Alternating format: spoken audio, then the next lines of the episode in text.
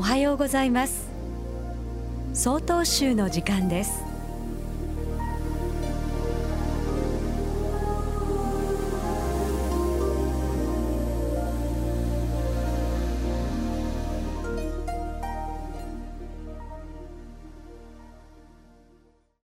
おはようございます。南富良野町金泉寺小島龍賢です。暦の上では明日は冬至。一年のうちで太陽が昇るのが最も短い日です。日本の冬至ではかぼちゃを食べたりゆず湯に浸かったりして風邪などの悪い病気にかからないように願うのが全国的な風習になっていますが世界の冬至を調べてみますと冬至の日を太陽の力が最も弱まる重大な日としその日を無事に乗り越えたということで冬至から次の日にかけて夜通しでお祝いをしたり派手なお祭りを開いたりする地域が多くあるようです。太陽のありがたさをよく知っていた先人たちが感謝の気持ちを表した風習であると言えます。電気の普及により日が沈み真夜中になっても日中と同じ生活ができるようになった現代でも太陽がなければ作物は育たず生きていくことができません。便利な世の中になっても生きる上で必要不可欠な自然がもたらしてくれるたくさんの恵みがあることを忘れてはなりません。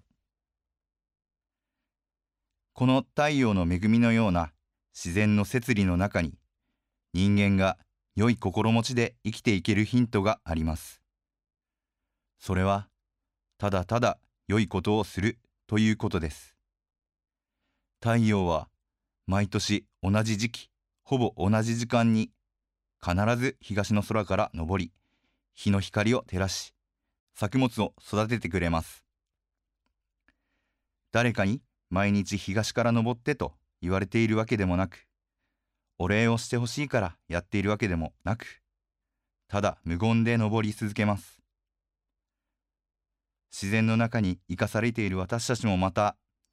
たとえ誰からも褒められなかったとしてもただただ毎日黙って良い行いを実践していくことが真の理にかなった生き方などではないでしょうか。当たり前のようにさえ思える存在の太陽ですけれども実はとても身近で大事な大事な存在であるように多くの人がお互いにそう思い思われるような人の世の中であってほしいと切に願います。ただいまのお話は南富良野町金泉寺小島龍賢さんでした。この番組に対するご意見ご感想をお寄せください。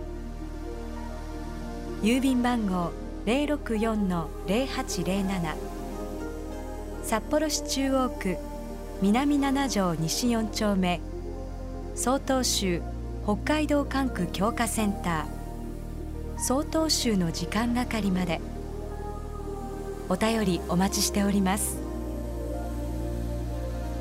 これで総統集の時間を終わります。今日も一日健やかにお過ごしください。